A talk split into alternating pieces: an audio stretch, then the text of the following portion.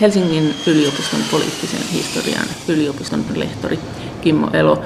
Sä kirjoitit tässä vähän aikaa sitten semmoisen artikkelin, jossa sä pohdit näitä EUn multikriisejä, että EU on monin tavoin nyt kriisiytynyt. Onko tämä jotenkin ainutlaatuista historiassa tämä, että näitä kriisejä on näin paljon ja näin erilaisia yhtä aikaa? No se on ehkä tässä se uusi asia tässä, että meillä on kuitenkin aikaisemmin on olleet aika usein niin tällaisia ehkä sisäsyntyisiä, mutta se mikä tässä on ehkä tässä nykypäivän kriisissä on ehkä se eri piirre on se, että, että tässä yhdistyy niin osittain voimakkaasti ulkoisia vaikutuksia, jotka liittyy tietysti siihen, että EU on tällä hetkellä osa niin kuin tätä globaalia maailmaa vielä selkeämmin. Ja nämä heijastusvaikutukset tulee myöskin selkeästi sitten Euroopan unionin alueelle. Jos ajatellaan nyt talouskriisiä, joka lähti Yhdysvalloista, ja sittenhän se levisi nopeasti niin kuin koko maailmaan, ja EU tuli tavallaan imaistuksen mukaan siihen kriisiin. Ja sitten sen seurauksena siitä kuoriutui myöskin tämmöinen EUn sisäinen kriisi, koska alettiin keskustella, miten autetaan taloudellisessa kriisissä olevia jäsenmaita, Kreikkaa, Italiaa, Espanjaa, Irlantia, jolloin tavallaan se itse vaikutus lähti EUn ulkopuolelta. Jos ajatellaan pakolaiskriisiä, sen syyt on kuitenkin EUn ulkopuolella. Syyrian tilanne, Afrikka ja muut. Ja, ja tavallaan nyt EU joutui myöskin kamppailemaan sen seurausvaikutusten kanssa. Sitten meillä on Venäjän tilanne, johon yksi merkittävä tekijä on jälleen EUn ulkopuolella, ja Ukrainan tilanne, Krimin miehitys ja näin päin pois. Sitten meillä on perinteinen eurooppalainen vahva tuki ja partneri Yhdysvallat. Tällä hetkellä Donald Trumpin kaudellahan tietysti niin kuin, se on hyvin arvaamatonta.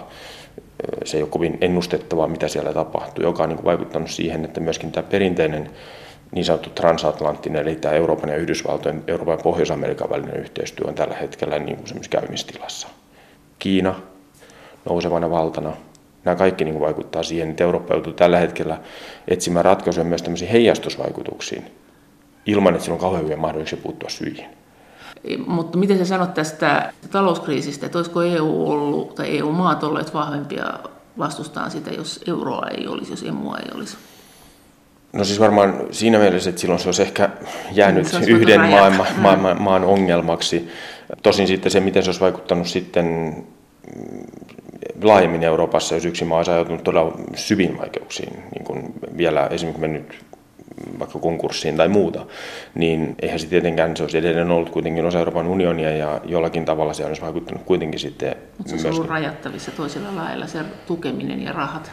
Se olisi ehkä ollut, mutta se olisi ollut tässäkin tilanteessa, kun kyllähän meillä on, niin kuin, jos katsotaan tutkimuskirjallisuutta, niin kyllähän meiltä löytyy niin kuin toimivia malleja, miten, miten niin kuin esimerkiksi tämmöisissä, niin kuin, otetaan vaikka Sveitsi esimerkkinä, jos kantone ajautuu kriisiin, niin, niin siellähän on ihan selkeät mekanismit sillä, miten toimitaan. Yhdysvalloilla on omat mekanisminsa, että siellähän on osa, osavaltioista on taloudellisesti erittäin huonossa tilanteessa on kaupunkeja, jotka on erittäin huonossa tilanteessa. Joku Detroithan on hyvä esimerkki.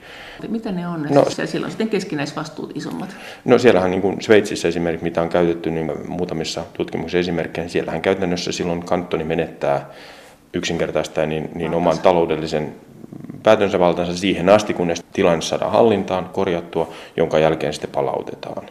Ja tämähän on sellainen, jota esimerkiksi monet tutkijat on nostaneet esille yhtenä mallina, miten EU-sakin voitaisiin toimia. Sä sanoit, että nyt on olemassa myös tämmöinen keskustelukriisi.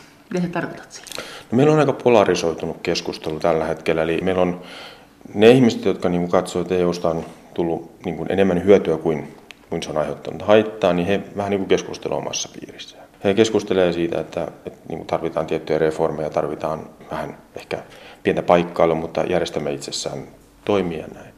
Ja sitten meillä on se toinen ääripää, jossa on sitten tämä eurokriittisyys ja siellä sitten tämä keskustelu taas lähtee siitä negatiivisesta, EUssa ei ole oikeastaan niin kauhean paljon hyvää ja tavallaan se hinta, minkä me maksamme siitä niin sekä euromääräisesti että sitten poliittisesti, niin on liian korkea. Ja tällä hetkellä niin kuin tuntuu se siltä, että vaikutelma on se, kun seuraa keskustelua, että näin niin kuin kauhean paljon löydät toisiaan, että on helppo kuplautua tänä päivänä niin kuin keskustelussa. Että sehän ei koske pelkästään EU-keskustelua, se koskee ylipäätään niin kuin meillä tällä hetkellä yhteiskunnallista keskusteluilmapiiriä. Ja siinä tietysti sitten se, että kun nämä niin kuin eri näkemykset ei kauhean hyvin kohtaa, niin silloin tota, tämä keskustelukin menee aika vaikeaksi, koska tavallaan sitten samanmieliset keskustelevat vähän niin keskenään ja, ja tota, sitten se vahvistaa sellainen kaikukammioefekti. Eli se alkaa niin kuin vahvistaa, tästä on ihan tutkimuksellista näyttöä tästä kaikukammioefektistä.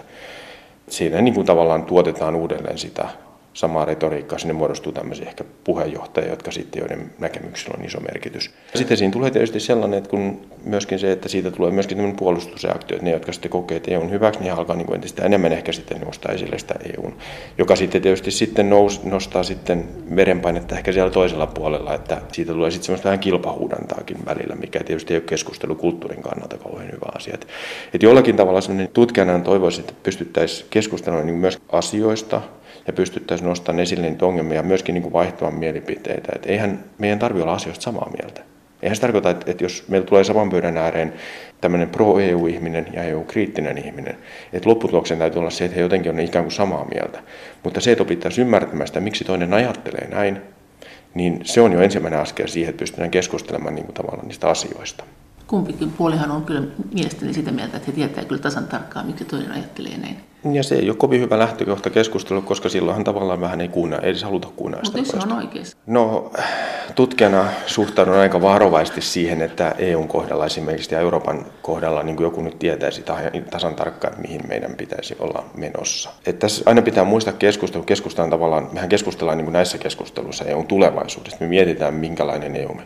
Ja, ja kuitenkin niin kuin ihminen etsii yleensä sitä menneisyyttä tai haluaisi sen tulevaisuuden näyttämään sellaisen menneisyydeltä, jossa hänellä on hyvä olla. Ja silloin tietysti tullaan siihen, että, että katsotaan, että silloin EU-kriittinen leiri argumentoi usein juuri se, että silloin kun ei ollut siirretty niin paljon valtaa EUlle, niin meillä oli vielä omaa suvereniteettia, meillä oli omaa päätösvaltaa omiin asioihin. Ja sitten taas toisaalta nämä, jotka katsovat, että vallan siirtäminen EU on hyvä asia, niin he viittaa juuri siihen, että mitä kaikkea meillä ei ollut yhteistä rahaa, me emme voi matkustaa vapaasti ja, ja näin päin. Niin, että molemmilla on se menneisyys, josta löytyy niitä argumentteja, miksi tulevaisuuden pitäisi näyttää. No mitä sä sitten sanot tähän, mitä nyt on ollut keskustelussa, että onko populismi itse asiassa nyt tämmöinen lyömäkirves, että jos sä oot vähänkin kriittinen, jos sä haluat, ja haluat keskustella, niin sulle lyödään se populismin leima. Miten sä sanot tähän? En ehkä itse nyt lähtisi ihan noin voimakkaasti sanoa, että, että, että kaikki, aina kun joku on kriittinen, se on ihan niin kuin populismia.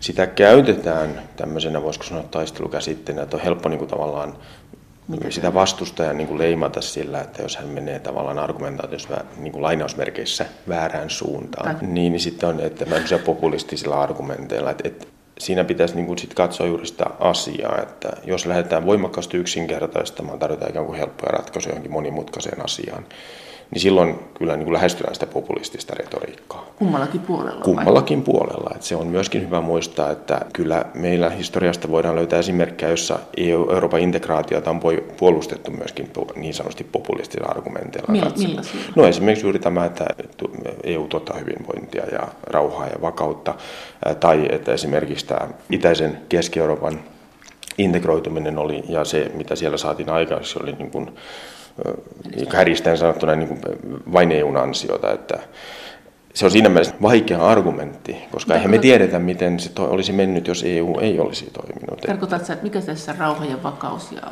asiassa on populismi ja mikä siinä, että Itä-Euroopan kehitys on EUsta? Tota... Se, että jos, jos se yksinkertaisesti sanotaan vaan, että se on kaikki ja sitä käytetään niin vain siihen, että, että sen takia pitäisi olla hiljaa niistä ongelmista, koska sehän on menestystarina. Et minun mielestä niin kuin aitoon semmoisen niin kuin monisärmäisen EU-keskustelun kuuluu se, että me uskalletaan myöskin nostaa esille niitä asioita, jotka eivät ole integraatiossa menneet ehkä niin hyvin. Ja me osataan myös tunnustaa se, että integraatiossa on tapahtunut mahdollisesti ylilyöntejä suuntaan ja toiseen. On tehty ratkaisuja, jotka sitten myöhemmin voidaan sanoa, että siinä ei, ei välttämättä ollut huomioitu kaikkia tekijöitä.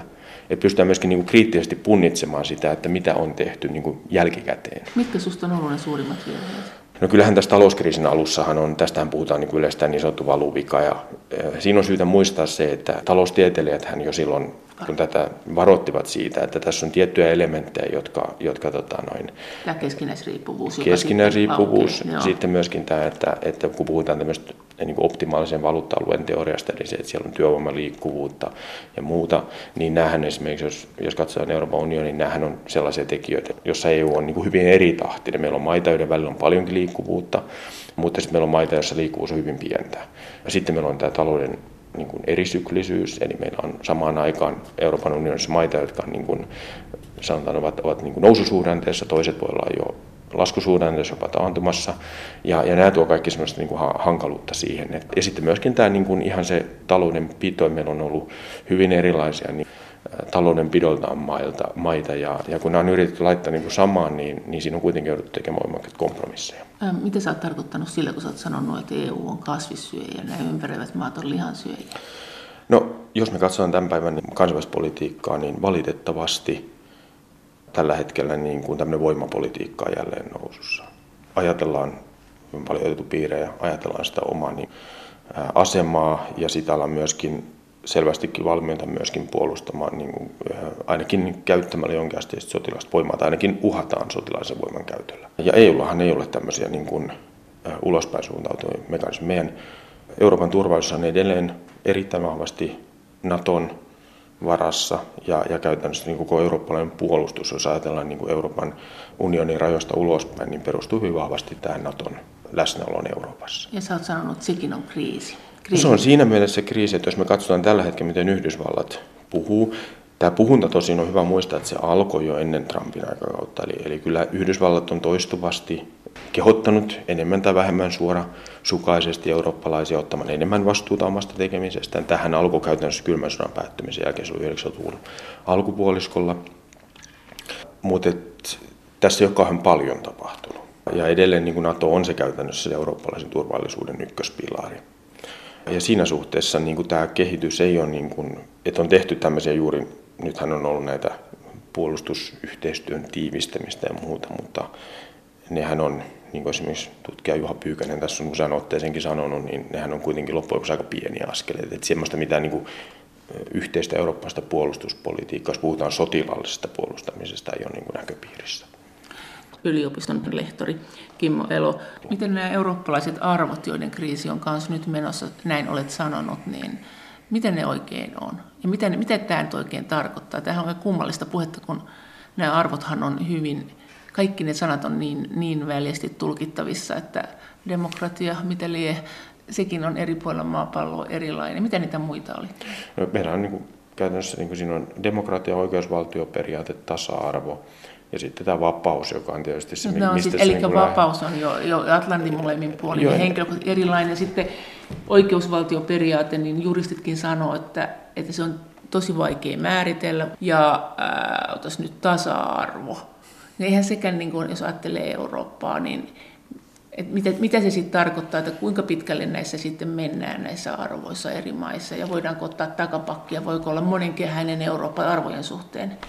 No ehkä arvojen suhteen siinä mielessä ongelma, että ne on kuitenkin tavallaan, nehän valitaan yleensä tämmöiset niin peruskäsitteet, jotka, jotka toimii ikään kuin sen yhteisön niin kuin sitä, sitä kiinni sitovana tämmöisenä voimana, voisi sanoa niin kuin poliittinen arvokitti, niin nehän valitaan kuitenkin yleensä niin, että niissä on tiettyä liikkumavaraa, mutta ne on kuitenkin yleensä tämmöisiä niin kuin vähän universaaleja käsitteitä. Ja vapaus ja demokratiahan kuitenkin palautuu sellaisiin keskusteluihin ihan niin kuin antiikkiin saakka. Että siellä on kuitenkin pitkä tällainen niin kuin ajattelun historia takana. Ne ovat tietysti tässä päivässä kiinni, ja ne määrittyy myöskin osittain tässä, mutta se ei voi määrittyä niin kuin pelkästään tässä ajassa. Et me ei voida niin kuin sanoa, että kun me haluamme nyt tehdä näin, niin me ikään kuin niiden käsitteiden puitteissa voisimme oikeuttaa kaiken, mitä me en teemme. voisi venyttää loputtomiin. Ei, vaan ne on niin kuin tavallaan sellaisia, jotka on niin kuin historian saatossa muokkautuneet vähitellen ja tavallaan aina mukautuneet myös siihen aikaansa, mutta ne kantavat myöskin mukanaan sitä sellaista pitkää mutta mikä se niiden kriisi on tällä hetkellä? Onko se vaan no, se, että nyt on ruvettu miettimään, että mitäköhän nämäkin tarkoittaa? Vai onko niiden merkitykset todella muuttumassa näiden EU-perusarvojen? Jos ajatellaan vapautta esimerkiksi, niin meillähän on kuitenkin tänä päivänä kohdistuu esimerkiksi poliittisen vapauteen näissä Unkarin puolella, niin siellä kohdistuu toimia, jotka rajoittavat esimerkiksi tiettyjen toimijoiden vapautta ilmaista itseään poliittisesti, osallistua poliittisesti. Onko se Puolassa yhtä paha?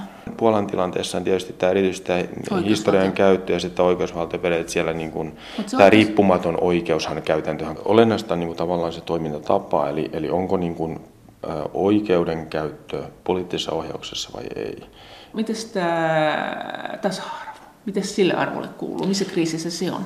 No siinä esimerkiksi se, että, että jos ajatellaan, että meillä kuitenkin niin kuin, äh, lähtökohtaisesti kaikilla kansalaisilla pitäisi olla niin kuin samat oikeudet ja mahdollisuudet. Ja erityisesti tämä on katsottu niin kuin tutkimuksessa, että tämä, tämä niin kuin voimakkaat talouserot vaikuttaa myöskin negatiivisesti siihen esimerkiksi nuorten kohdalla. Heillä on monissa maissa tällä hetkellä nuorisotyöttömyys 50 prosenttia. Ja tavallaan puhutaan tämmöistä niin kuin menetellystä sukupolvesta tutkimus. Eli se, joka on oikeastaan käytännössä nyt niin vuodesta 2008 saakka ollut enemmän tai vähemmän niin huonossa tilassa. Mutta jos se on EUn arvoissa se tasa-arvo, ja jos se tasa-arvo ymmärretään taloudelliseksi tasa-arvoksi, niin sehän ei ole sitten EUn toimivallassa, niin onko se sitten hölmöä, että se on siellä arvoissa, koska EU ei sitä pysty kuitenkaan vaani, vaalimaan eikä vaanimaan. Sehän tietysti vähän sama juttu tuolla oikeusvaltioperiaatteellakin, että se ei ole suoranaisesti EUn vallassa. Että pitäisikö EUn arvojen ylipäänsä, onko ne väärät? Pitäisikö niiden olla sellaiset, että ne olisi EUn toimivallan arvoja? Tätä ehkä tässä keskustelussa olisi hyvä muistaa, että EUhan pyrkii tavallaan luomaan sellaisen ylikansallisen kerroksen, joka toimii niin kuin minimistandardina EUn sisällä. Jäsenmaathan voivat tietysti mennä omissa toimissaan pidemmälle kuin EU, mutta että EU asettaa sinne minimit. Ja näiden perusarvojen kohdallahan kyse on ensisijaisesti siitä, että niihin sitoutuminen ja niiden kunnioittaminen siinä kansallisessa päätöksenteossa on niin kuin se lähtökohta. Niin eikö niitä vaan jotenkin vaadita siinä liittymisvaiheessa? Niitä ei sitten sen jälkeen oikein pystytä enää Ja tämähän on nyt se, niin kuin se ongelma, mikä meillä on. Mm. Eli maat, jotka liit, ovat liittyneet, ne ovat, ovat varmasti niin kuin näiden arvioiden perusteella ainakin pää, pääsääntöisesti niin kuin täyttäneet nämä kriteerit, nämä niin sanotut Kööpenhaminan kriteerit ja senyskriteerit. Mutta nyt meillä on ollut sitten näiden, ja tässä palataan tavallaan siihen kriisiin, tietyissä maissa on alettu niin kuin lipsua myöskin näistä ja yleensä niin kuin poliittisen tarkoitusmukaisuuden, että on haluttu niin kuin poliittisesti tehdä jotakin, mikä ei enää sovi tähän annettuun viitekehykseen. Mutta miten tämä sitten tämä arvot ja tämä Kreikan kriisi ja yleensä tämä talouskriisi, että siellähän tuli tämmöisiä ongelmia, että heikossa taloudellisessa asemassa oleville ihmisille heidän elämänsä oli tosi kovaa. Ja mitä sä ajattelet siinä vaiheessa, että olisiko sieltä pitänyt tulla joku EUn arvojen joku partio sinne paikalle ja sanoa, että, että jos te annatte Kreikalle rahaa, niin teidän silti pitää edellyttää, että se raha käytetään näin, näin ja näin. Ja sitä rahaa ei voi arvojen mukaan antaa, jos se Kreikka lupaudu tekemään sitä, tätä ja tota. Sitähän on sanottu, että EU olisi halunnut tehdä näin, mutta näin ei voinut tehdä, koska antaa valtion suvereniteetti, mutta olisiko sittenkin pitänyt ja voinut? No nykyisten sopimusten puitteissa olisi ollut hyvin hankalaa, koska mehän nähdään näissä muissakin tapauksissa juuri se, että tavallaan EUn toimivaltuudet eivät niin kuin sitten riitä, koska monet niistä asioista, on, on niin, joihin, joihin oikeastaan pitäisi puuttua, niin ovat sitten nimenomaan kansallisessa toimivallassa. Näetkö, että siitä se alkoi, se arvoilusta viisi veisaaminen siitä, vai mistä se alkoi? Milloin, milloin sitä ruvettiin välittämään vähemmän, koska ilmeisesti ainakin, oliko se sitten näin, että sä oot sitä mieltä, että niitä arvoista, että niistä välitetään yhä vähemmän? No ainakin sanotaan näin, että arvoista, arvoja vastaan hyökätään tänä päivänä ehkä enemmän kuin aikaisemmin. Mutta alkoiko se Kreikasta vai mistä se alkoi? Milloin se rupesi murenemaan? Eikö sitä ennen, Kreikkaa ennen ollut kuitenkin tämmöinen vaikka semmoinen vakaa ja luja tämmöinen. Ainakin ajattelu ja retoriikka, että ei me näin tehdä, koska me ollaan EU. Ja nyt yhtäkkiä tehdään kaikenlaista. Tässä ehkä voisi kääntää sitä katsetta sillä tavalla, että jos me ajatellaan sitä kokonaiskuvaa, mitä tapahtuu, niin tämän tyyppiset reaktiothan, jossa niin kuin, tavallaan tämmöinen, niin kuin voisiko sanoa, itsekkyys kasvaa, niin nehän on aika tyypillisiä nimenomaan kriisiajoille. Eli sitä vastaavahan kehitys nähtiin sitten pakolaiskriisin osalta, eli kun Eurooppaan tuli hyvin suuria määriä hyvin nopeasti pakolaisia, ja, ja sitten siihen yhdistyi nämä negatiiviset vaikutukset, oli näitä terroriskuja, oli myöskin siellä niin kuin aluetasolla, kaupungitasolla, kuntatasolla myöskin tällaisia niin kuin ylilyöntejä puolia toisin, niin se tuotti myöskin sitten sitä niin kuin poliittista oppositiota, haluttiin niin kuin rajata sen, sen tyyppiset kehityskulut pois sieltä omasta maasta. Et tässä niin kuin, tämä syy-seurauslogiikka kyllä niin kuin osittain toimii juuri siinä, että tämä kriisi on näissä ollut niin kuin se liikkeelle paneva voima, ja sitten sen seurauksena on sitten päädytty jonkinlaisiin toimiin, jotka ovat sitten näyttäytyä niin ulospäin juuri nimenomaan siinä, että, että tavallaan suljetaan oma yhteisö ja pyritään niin minimoimaan ne, ne vaikutukset omalla puolella. Ja ongelma on ollut se, että EUhan on tässä tilanteessa ollut kyvytön löytämään sellaista yhteistä linjaa, miten toimitaan. Se on ollut nähtävissä osittain jo tämän talouskriisin aikana, mutta nyt se on tullut vielä selkeämmin esille sitten tämän pakolaiskriisin aikana, no, että ei no, ole pystytty löytämään yhteistä poliittista no, linjaa. miten siitä vasten sitten, jos ajatellaan, että voidaan niin kuin rankaista Puolaa, jos kaikki on rikkoneet jotain Niin, tämä on, tämähän oli talouskriisin kohdalla, no. tämä oli jo, jo tämä niin sanottu nämä Maastrichtin kriteerit, no. niin, niin Saksa ja Ranska rikkoivat molemmat niitä mm. vastaan, ja siinä löydettiin ikään kuin, niin kuin perustelut sinne, miksi näin oli mahdollista. Ja totta kai hän nämä niin kuin, toimii niin kuin huonona esimerkkejä siinä, että muutkin voivat sen jälkeen vedota, että no miksi meitä rangaista, jos hekin pääsivät siitä. Sehän lisää niitä jännitteitä. Tulee kokemus siitä, että kaikkea ei kohdella tasa-arvoisesti. Eli ja, tämä voi olla, että tämä homma levii käsiin, jos tästä ruvetaan sitten, jos Puola ja Unkari rupeaa satasella painamaan, että jos te olette tehnyt näin, näin ja näin, niin miten tämä nyt sitten rakastaako näitä kaikkia? Niin ja hehän on niin kuin sitten niin kuin ilmoittanut vastavuoroisesti niin kuin tukevansa toisiaan siinä, niin. että jos toista mennään niin. rangaista, niin toinen estää sen, sen rangaistuneen. Nämä ei ole niin kuin mutta poliittisesti on, kauhean hyviä tilanteita. Mutta tämä kierretä nyt, että sehän ei ole rankaisu, vaan sen saa vain, siis sen pystytään tekemään määräenemmistöllä, että ne rahat saa sillä ehdolla, että on tote, toteuttanut näitä arvoja. Siis sanotaan näin, että tietysti niin kuin tällainen voidaan tehdä, mutta sehän ei edelleenkään, sehän hoidetaan seurausta eikä syytä. Tämähän on niin kuin nyt se ollut se, oikeastaan niin vuodesta 2008 lähtien tämä on ollut niin kuin se koko ongelman ydin on ollut se, että on hoidettu seurauksia, mutta ei ole välineitä tai halua puuttua syihin. Helsingin yliopiston poliittisen historian yliopiston lehtori Kimmo Elo. Miten tämä äh, pakolaiskriisi ja terrorismi, nyt tehtiin joku tutkimus, oliko se eurobarometrissa, kun oli, että nämä suurimmat pelot, mitä ihmisillä oli, ne ei ollut taloudellisia pelkoja, vaan melkein kaikissa maissa ne oli maahanmuutto ja terrorismi. Siis nämä, nimenomaan nämä suurimmat uhat katsottiin, että ne kohdistuvat nimenomaan tämä maahanmuutto ja, ja sitten, sitten nämä ylipäätään niin kuin, terrorismin ohella, ohella, muut, ohella muut nämä niin kuin, tavallaan turvallisuuteen kohdistuvat uhat. Oliko se eurobarometri vai mikä? Se oli eurobarometri, ainakin tätä on selvitetty kysymyksillä, joo, joo, että siinä joo, on ainakin joo, tullut joo. tämä esille. Ja, ja kyllähän niin kuin, meidän presidentti Niinistö totesi jotenkin siihen suuntaan, että jos yhteisö ei pysty niin kuin, tuottamaan jäsenilleen niin kuin riittävää turvallisuutta, niin silloin seuraukset voivat olla hyvinkin merkittäviä. Ja totta kai tässähän tavallaan myöskin nähdään se, että meillä on ollut hyvin pitkä aika, jolloin oikeastaan eurooppalaisiin ei ole kohdistunut kovin merkittävää niin turvallisuusuhkaa. Tosin on hyvä muistaa, että onhan meillä ollut siis terrorismi, ajatellaan Iso-Britannia, IRAn terrorismia, meillä on ollut Baskimaassa, Espanjassa, meillä on ollut Saksassa 70-luvulla. Et siinä mielessä onhan meillä tämän, tämän tyyppisiä ihmisten perusturvallisuuteen kohdistuneita uhkia on ollut aikaisemminkin. Mutta nyt ne on tietysti tässä hetkessä ne on huomattavasti paljon enemmän läsnä ja ne on sellaisia muotoja, jotka aiheellisestikin tuottaa ihmisen epävarmuutta. Mitä sä luulet, mitä tässä käy? Mitä, mitä EU pitäisi tehdä tai mitä ihmiset haluaa, että EU pitäisi tehdä? Miten tämä kriisi tästä etenee?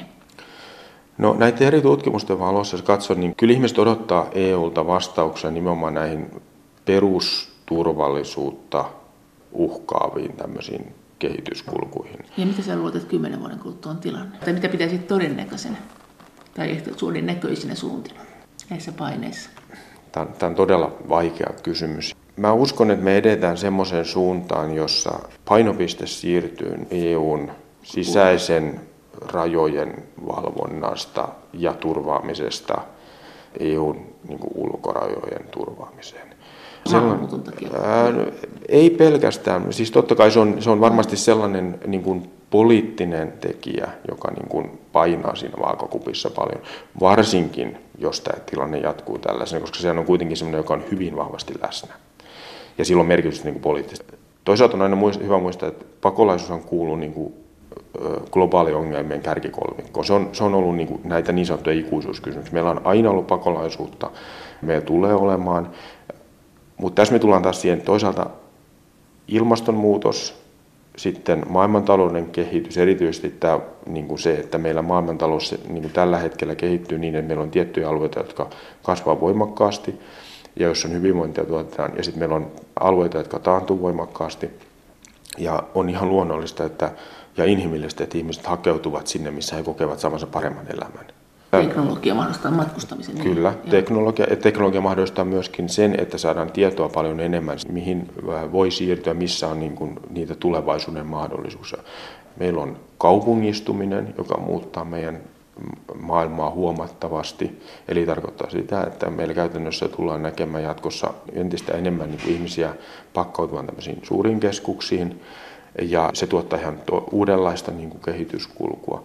Sitten meillä on ilmastonmuutos, joka etenee kuitenkin, vaikka me tällä hetkellä tehtäisiin mitä, se tuottaa osaltaan pakolaisuutta, se tuottaa myöskin tietyn tyyppistä haastetta EUlle myöskin, jos ajatellaan merenpinnan nousumahdollisuuksia ja muita, niin meillä on tiettyjä alueita, jotka on EUssakin riskialueita, ja sitten nämä kärjistyvät konfliktit, erityisesti tämmöinen, mistä Samuel Huntington varoitti jo silloin aikanaan tämmöisistä niin kuin kulttuurien välisistä niin kuin, konflikteista. konflikteista, niin nämä kaikki tulee niin kuin olemaan sellaisia, joihin EU täytyy. Tuleeko se tarkoittaa pakolaisuuden kannalta sitä, että EU pistää ulkorajat tiukemmiksi tai tiu, hyvinkin tiukoiksi, että, että, että tänne saa hakea enää niin kuin on epäilty tulevaisuudessa leirien kautta EU-rajojen ulkopuolelta, että sitä hakua ei voi tehdä EUn sisällä?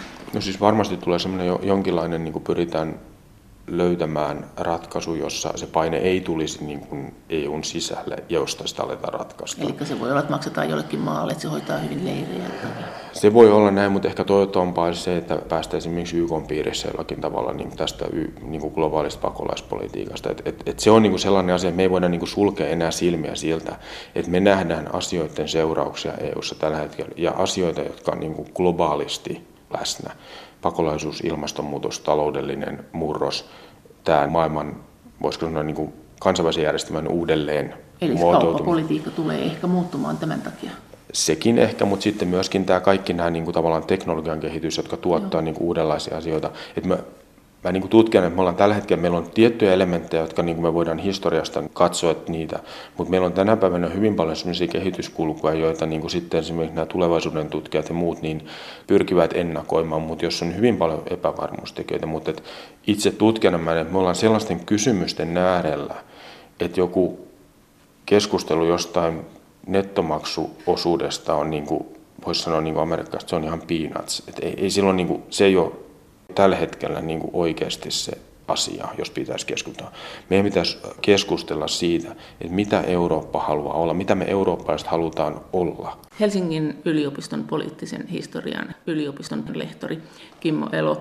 Hän kannatat ilmeisesti federalismia. No mä kannatan sellaista keskustelua, jos me nostettaisiin niin kuin aidosti pöydälle niitä vaihtoehtoja, mitä meillä on. Et tietysti Komissio on aloittanut tämän keskustelun viime vuonna tuomalla näitä skenaarioita, jotka oli sieltä muotoiltu niin kuin osittain myöskin tietysti meidän tutkijoiden niin kuin erilaisten kontribuutioiden pohjalta. Siellähän oli hyvin vahvasti sellaisia malleja, joita integraatiotutkimuksessakin esitellään, eli tämä, että palattaisiin mahdollisesti siihen pelkkään talousyhteisöön, että se poliittinen pois, jolloin oltaisiin enää tämmöinen vapaa-kauppa-alue.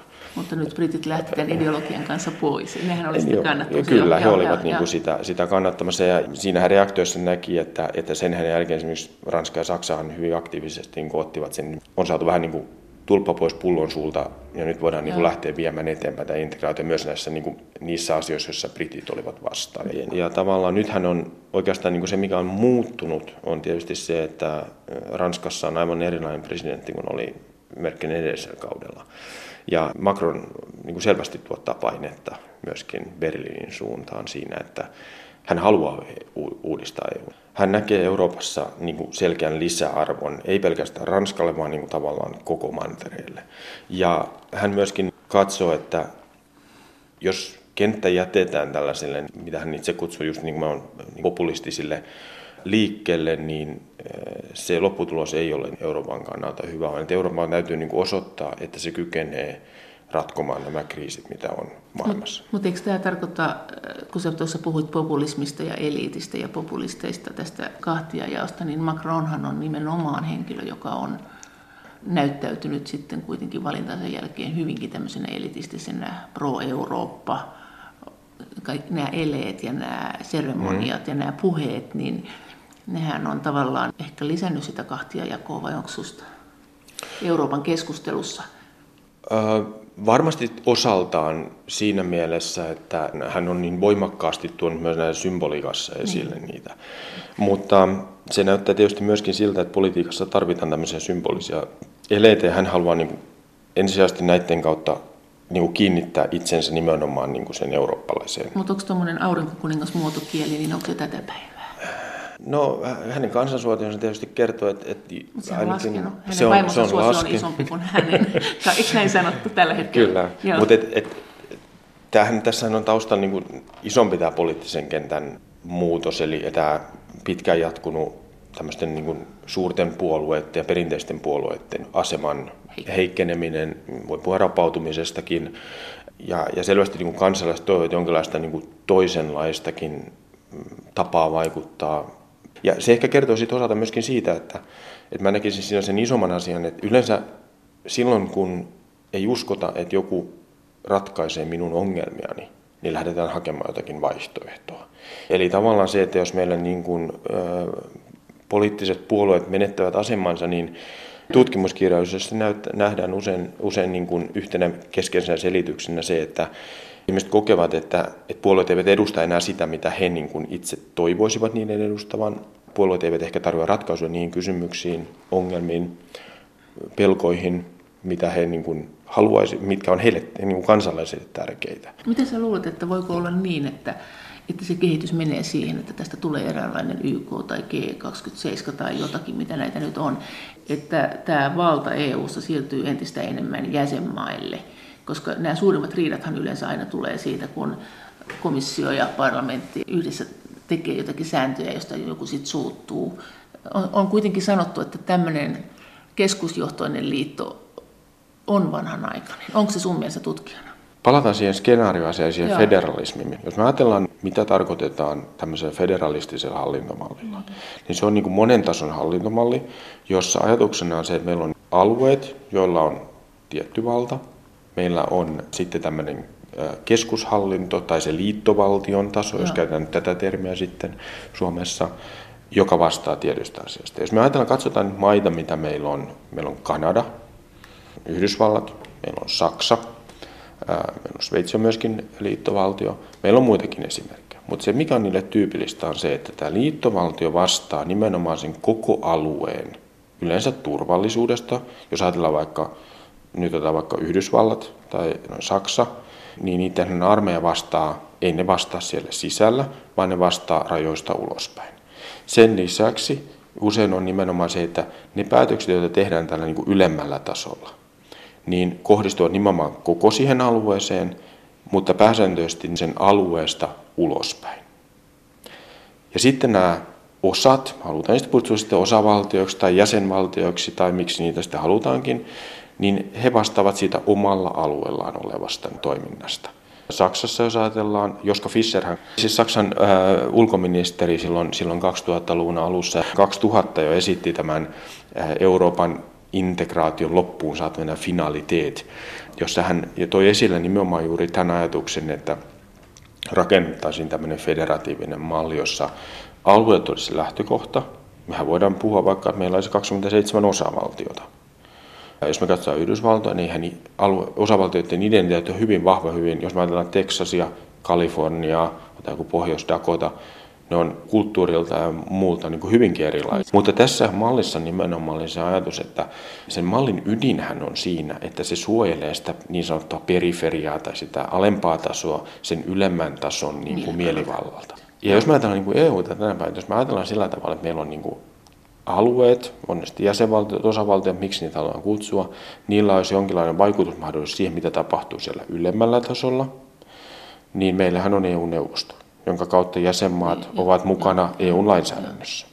Meillä on EU-parlamentti, joka toimii kansanedustuslaitoksena siellä ylätasolla ja tekee nimenomaan EU-politiikkaa. Mikä meiltä puuttuu on tämä niin kuin hallitus. Tässä on ollut näissä lähes säännönmukaisesti näissä ulostulossa ja niitä on myöskin paljon tutkijoilta tulee näitä, jotka ovat pohtineet juuri sitä, että mikä on, mikä on niin kuin EU. Tästä keskustellaan, että mikä on EU, mutta myöskin siitä, että tutkijoiden piirissä on käyty erityisesti 90-luvulla ja 2000-luvulla niin kuin aika vahvistaa tätä EUn, että miten niin kuin vahvistaa EUn demokratiaa. Ja siellä käydään usein keskustelua näiden erilaisten niin kuin poliittisten järjestelmän mallien. Ja siinä todetaan, että yksi on tämmöinen niin kuin tämä parlamentarismin periaate, että meillä olisi vaaleilla valittu parlamentti, ja toisin kuin nyt, niin sieltä valittaisiin enemmistökykyinen hallitus, jota voidaan nimittää komissioksi, jos sitä halutaan. Mutta jos ajatellaan, että tämä olisi liittovaltio, niin lähtisikö se sun mielestä sitten se ehkä se ajanmukaisempi tai muodikkaampi EU, kun kaikki muuttuu? Siis olisiko se semmoinen, että nyt sitten otettaisiin EUlta valtaa pois tässä lainsäädännössä, että me ei puututa siihen, mutta me EU puututaan tulleihin ulkopuolelle EU-alueen ja me EU puututaan puolustukseen voimakkaasti ja jos joku maa joutuu ongelmiin, niin me jollain kummallisella tavalla tullaan ja pelastetaan se. Niin siis kyllähän tämän tyyppinen ratkaisu, jossa todellakin niin valtaa hajautetaan ja palautetaan sinne Joo. alueelle, niin sillä saattaisi olla niin kuin myönteinen vaikutus siihen, että ihmiset kokevat sen, että heillä on niin kuin tavallaan vaikutusmahdollisuus siihen omaan alueeseen. Ja, ja tässä me tullaan taas siihen, niin kuin, siihen tehtävän jakoon, eli, eli se, että siihen tehtävän, niin kuin, voisiko sanoa, fokukseen. Eli se, että tämä niin kuin ylempi tasohan, senhän pitäisi vastata nimenomaan siitä koko alueesta ja luoda niin kuin ne pelisäännöt, yhteiset pelisäännöt Joo. sinne alueelle, mutta se ensisijainen toiminta, horisontti ja toiminta-areena on tavallaan edustaa sitä aluetta globaalisti. ulospäin. Globaalisti. Kyllä, siis, globaalisti. Ja, Eikä ja, sisäänpäin. Niin, ei, ei, ei, vaan nimenomaan niin kuin se, että tämän EUn tehtävä olisi nimenomaan niin kuin yhteisesti puhua yhdellä äänellä, mitä aina puhutaan kauniisti, että EU pitäisi Joo. puhua yhdellä äänellä, niin toteuttaa sitä, mutta sillä pitäisi myöskin olla, ja tässä on nyt tavallaan tullaan siihen, taas siihen budjettikeskusteluun, pitäisi olla resurssit tehdä jotain jos me katsotaan EUn budjettia, joka niin kuin nyt esityksessä on noin 170 miljardia Joo. vuodessa, Suomen valtion budjetti 55 miljardia, niin jos me verrataan esimerkiksi Yhdysvaltojen liittovaltion budjettiin, niin mehän puhutaan ihan niin kuin siis marginaalisista luvuista. Helsingin yliopiston poliittisen historian yliopiston lehtori Kimmo Elo. Tämä sun perusidea on se, että EU on nyt multikriisissä. Se multikriisi on se, että tämä euro ei toimi, vaan se aiheuttaa tämmöistä eripuraa ja polarisaatiota ja se ei toimi niin kuin se oli tarkoitettu, että sinne tuli näitä keskinäisiä maksatuksia ja muuta säätöä.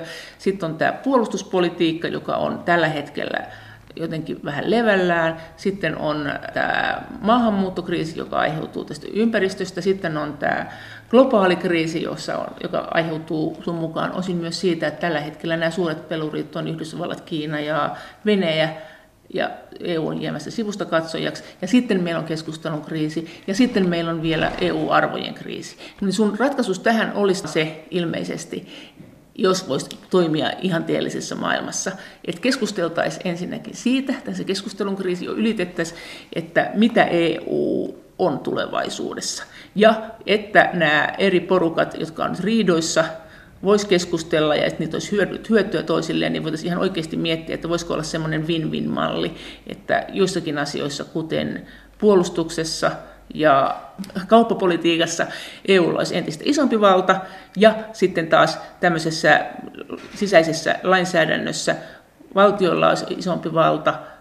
Eikö tämä on nyt, tämä on nyt tavallaan se sun ajatusrakennelmassa, että me voitaisiin ruveta keskustelemaan tästä ja ehkä joskus muutettaisiin EUta tähän suuntaan, että se olisi taas ajanmukaisen. Näinkö se on? Ja mun mielestä niin tärkeää just miettiä sitä, että tänä päivän maailmassa kuitenkin EU ja Euroopan alue me nähdään pääsääntöisesti heijastusvaikutuksia asioista, jotka tapahtuu globaalisti.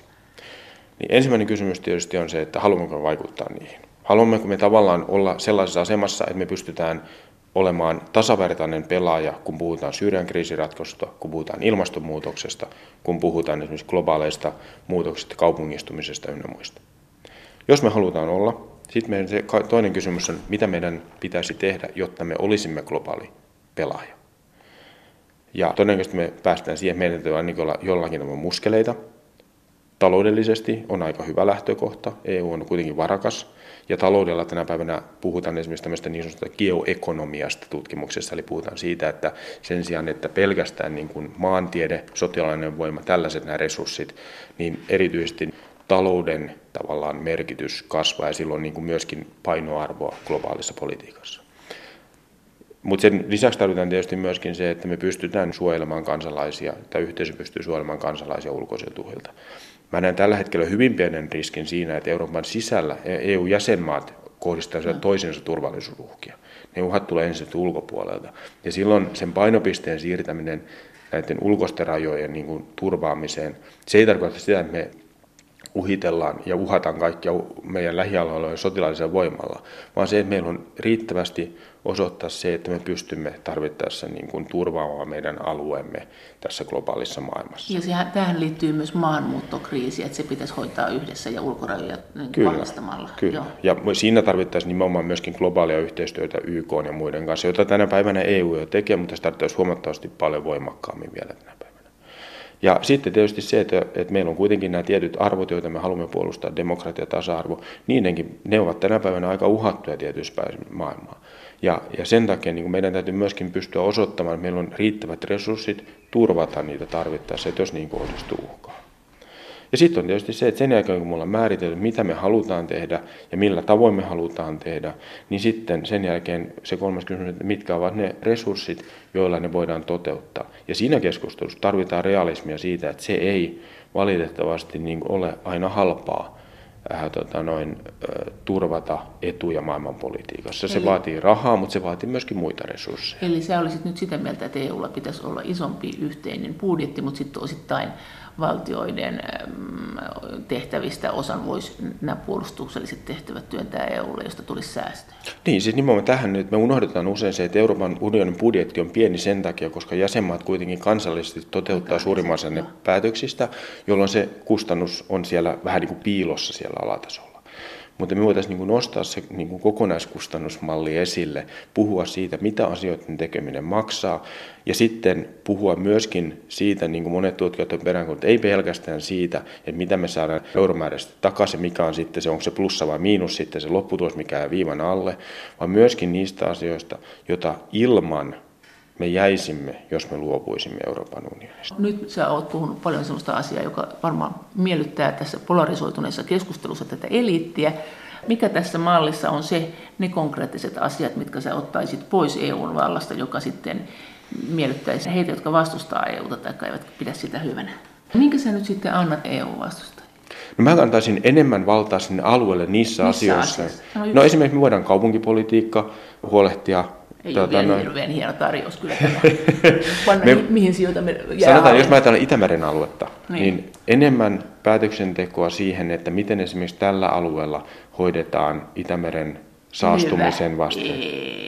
Ketä saastuminen... kiinnostaa se, kuka sen päättää pääasiat, että se hoidetaan, niin EUn ympäristöpolitiikkahan varsinaisesti niin kuin hoitaa sitä. Ei kai kellään ole mitään ollut koskaan sitä vastaan, jos EU koittaa saada Itämeren puhtaaksi. Mutta no entäs tämmöinen jotkut asiat, no otetaan kuolemanrangaistus.